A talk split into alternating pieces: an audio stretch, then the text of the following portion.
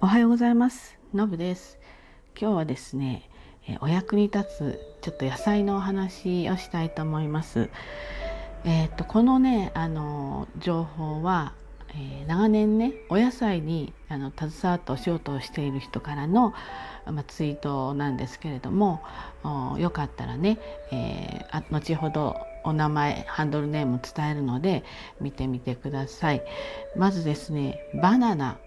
バナナをですねバナナってね買ってちょっと置いておくとこう黒いこうスイートスポットみたいのがね出てきちゃいますよね。特に夏場は割とこう追熟というかな熟しちゃうのが早くて黒っぽくなってしてしまいますよね。これをですね綺麗な状態で保存できる方法があるんですね、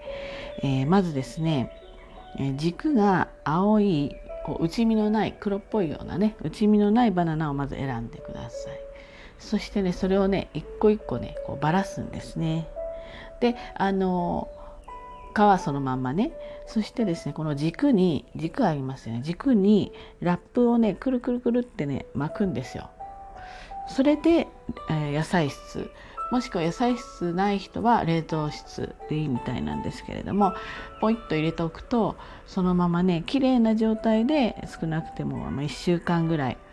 あの保存できるそうです。きれいに保存できるってことなのであの賞味期限とかそういうことじゃなくてねなのでこれ便利ですよね。なんとなくバナナってたくさん買っときなんか安い時にねちょっとパッと買っときたいけどご家族少なかったりとかねする場合だったり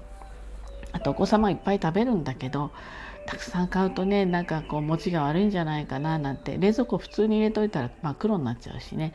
なので、えー、なんかちょこちょこ買いしてる人多いと思うんですよ。うちなんかもそうですね。なんですけどこの方法しあの、ね、知ることによってあのちょっとね少し多めに買っておくこともできるななんて思います。ちなみにこれは個人のあの好みの問題なんだけれどもこの方はですねフィリピン産のバナナよりエクアドルの方が美味しいと思うというふうに言ってました。またですね果物とかそういったのって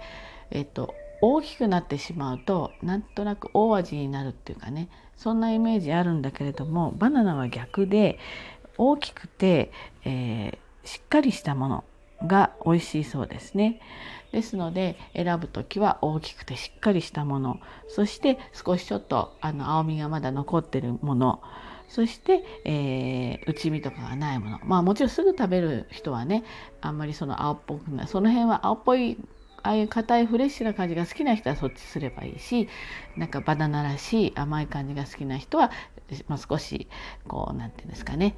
熟してるよっていう近い方を選べばいいかなというふうに思います。保存させるのであればちょっと青っぽいのを選ぶといい。そして、えー、軸にラップを巻いて野菜室ですね。これがね長く持たせる秘訣だそうです。そして今日はねもう一個ブロッコリーですね。ブロッコリーって皆さんどうしてますか、まあ、大体こう使う大きさに分けてでシャカシャカって水で洗って、えー、で料理しますよね。私なんか全然そうでした。ところがですねちょっとゾワゾワってする話なんですけどあのあのつぼみなんですけどねあのモヨモヨモヨってしている中に結構小虫とかいるんだそうですね。でこれをまあ取る方法をやはり教えてくれました。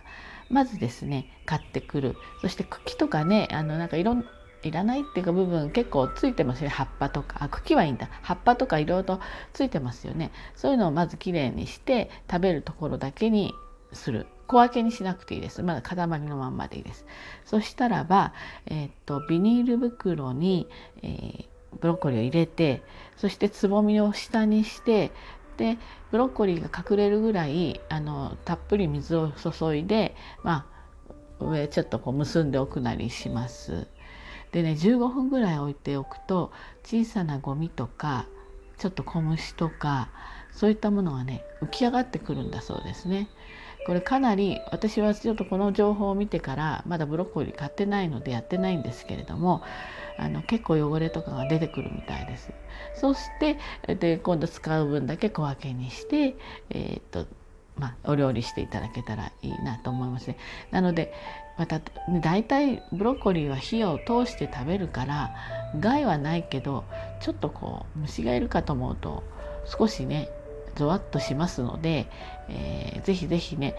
これからブロッコリー食べる人はこの洗い方もやってみてください。